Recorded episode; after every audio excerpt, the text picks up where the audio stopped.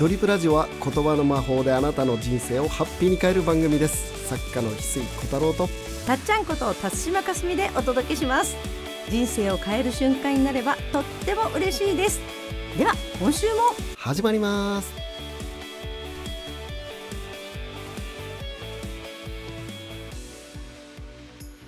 翡翠さん今日はどんなお話ですか？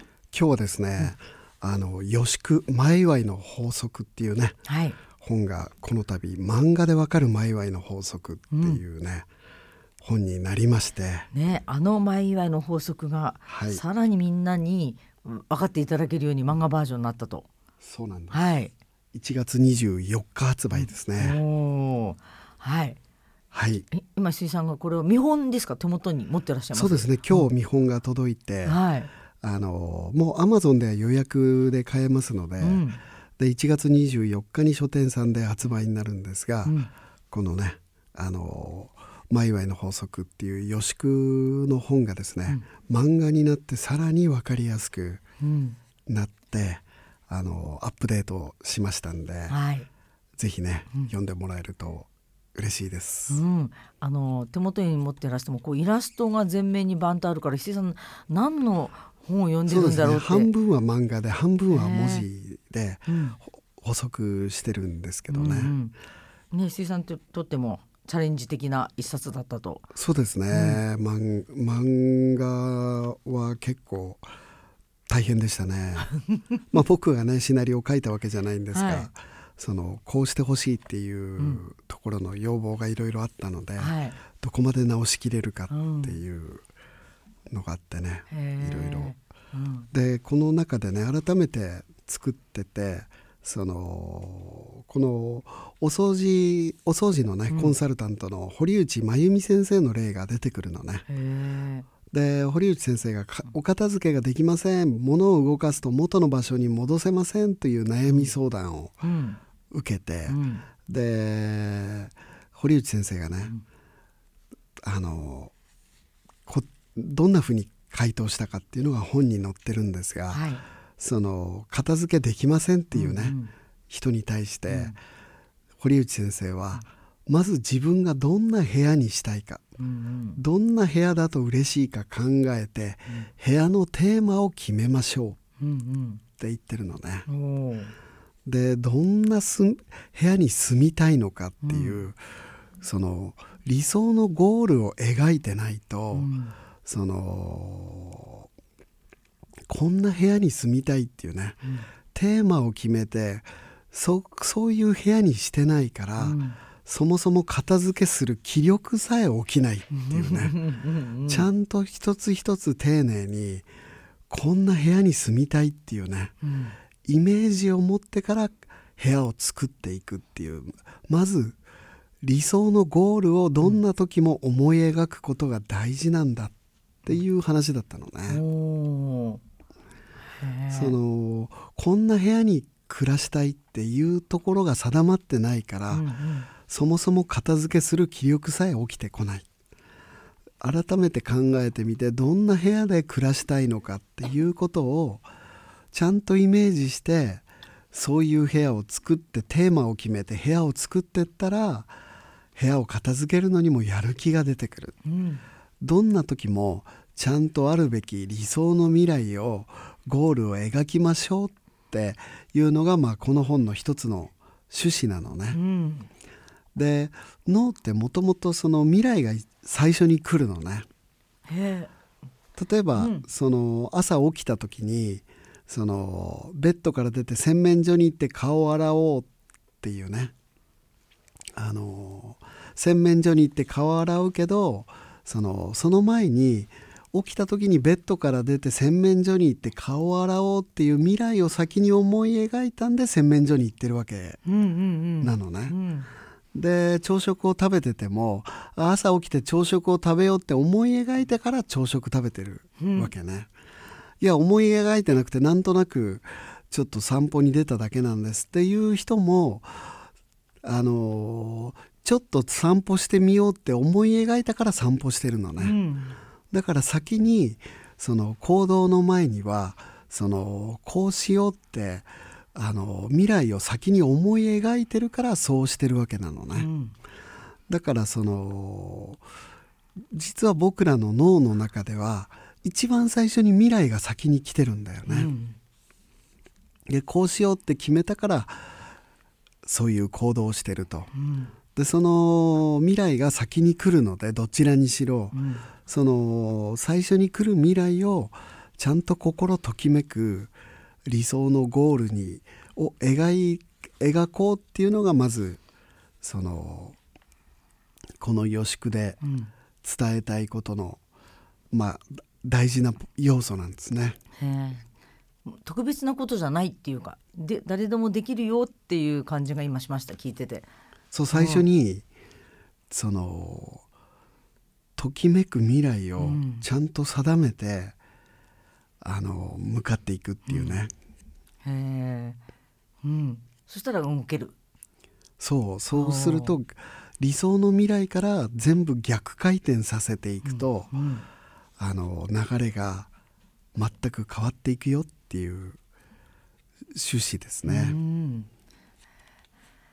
今あのいつも石井さんがあの本が届いた時に独特の表情なんですね。その「はあこういうふうにできたんだな」って言って幸せに浸ってる間です。あのラジオ的にはなんかシーンとしてるなと思ってる皆さん。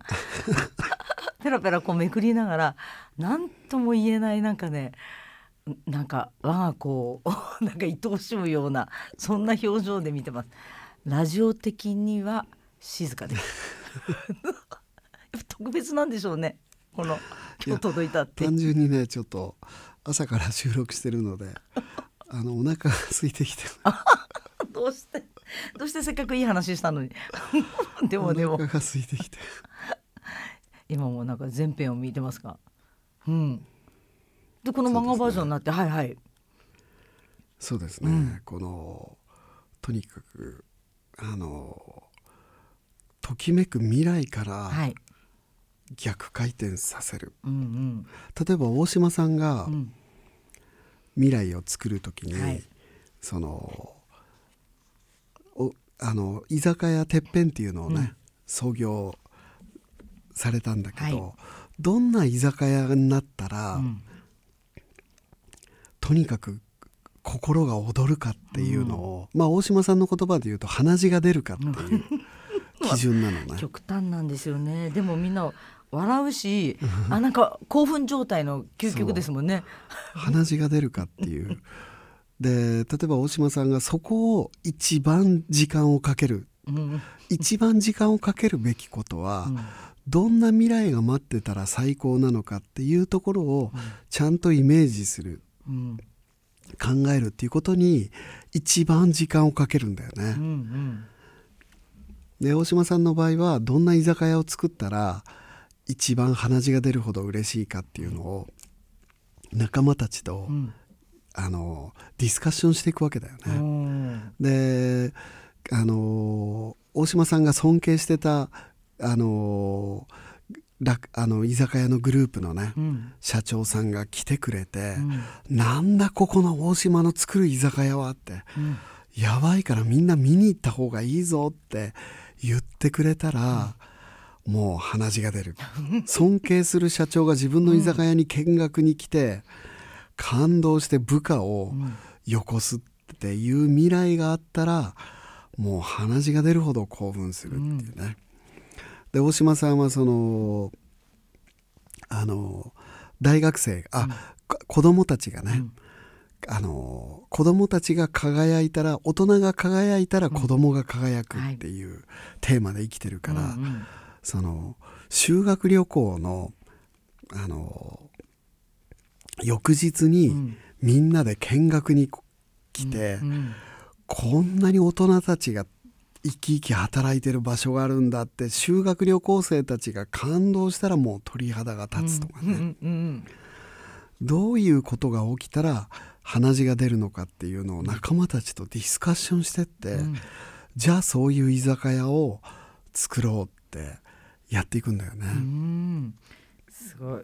みんなが同じ想像しながら もうこれじゃないですかねって話になってくるんですね。そうそうそう。で居酒屋なのに修学旅行生がねお酒飲む場所に来るわけないんだけど、ね、学校としてもね 進めないか、うん、でもとにかくこんな居酒屋になったら鼻血が出るほど嬉しいっていうあのーそういうのを組んでったら実際大島さんの尊敬するそのね、うん。社長さんが来てくれたんだよね、えオープンしてすぐに来てくれて、ええ描いたまま。でなんだこの居酒屋はっていうんで部下をよこしてくれた、うん。そこまで現実化してね、うん。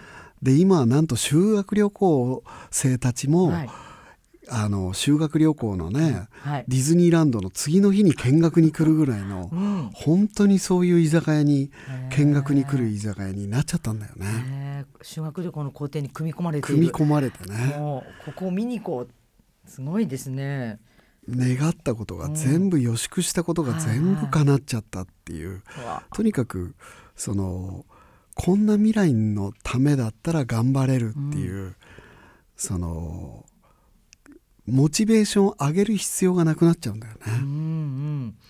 え具体的であればあるほどあっという間になんかその未来から来てる感じですもんね。そうそうそうそう。すそういうさんの実例もすごい。うん。未来をね、はい。未来の新しい未来の作り方っていうのは、うん。とにかくこんなになったら最高だっていうときめく未来をうん。ちゃんと設定する。うんあのうちらもねあの夢を叶える学校の武田陽子さんとはい。合宿させてもらった時、うん。とにかくそこを陽子さんも大事にしてたじゃないですか。うんうんとにかく2日後うん。終わった後みんながどういう、参加者さんたちがどういう状態になってたら最高なのかっていうのをそこだけしっかりイメージしてうん。受け取ったらあとはあんまり何もしない。うん。はい。必要な時にあのテーブルで同じになった人たちに喋っていくっていうかね、無理にいろんなとこ回ったりせずにあの必要があった人たちと喋っていく。っうん。ていうだけでそのまとまっていく。うん。ちゃんとその通りになっていくっていうちゃんとゴールお尻を描くうん。喜びをちゃんとこんな未来になったらいいなっていうそこを丁寧に描いてしまったら、うん。そうなっていくっていうね。ね。え、よしくっていうのはだいぶあの浸透している現代だからこそ改めてこうやって漫画バージョンが出てみんなに触れていただいてね実践にまた使ってほしいですねこれね、そうですね、うん、そのきっかけになれば何よりですね。はいはい。改めて漫画が出たんでね、うん、ぜひね、はい、あのー大島さんのね、はい。弟さんがお。先生役なんだよね。えどういうことですか？そのキあるャラとあして。る女子大生さんが、はいはい。あのーいろいろ起業してオンラインあのスクールをね、はい。立ち上げたいカウンセラーになって、うん。カウンセラーの資格を取って、オンラインスクールを起業して立ち上げていきたいっていう夢を持ってるうん。大学生の女の子が、はい。教授教授がね、大島さんの弟さんではい。そういう設定で、うんその大島さんの弟さんがよしく詳しくて、うん。その大島さんの弟さんと、うん。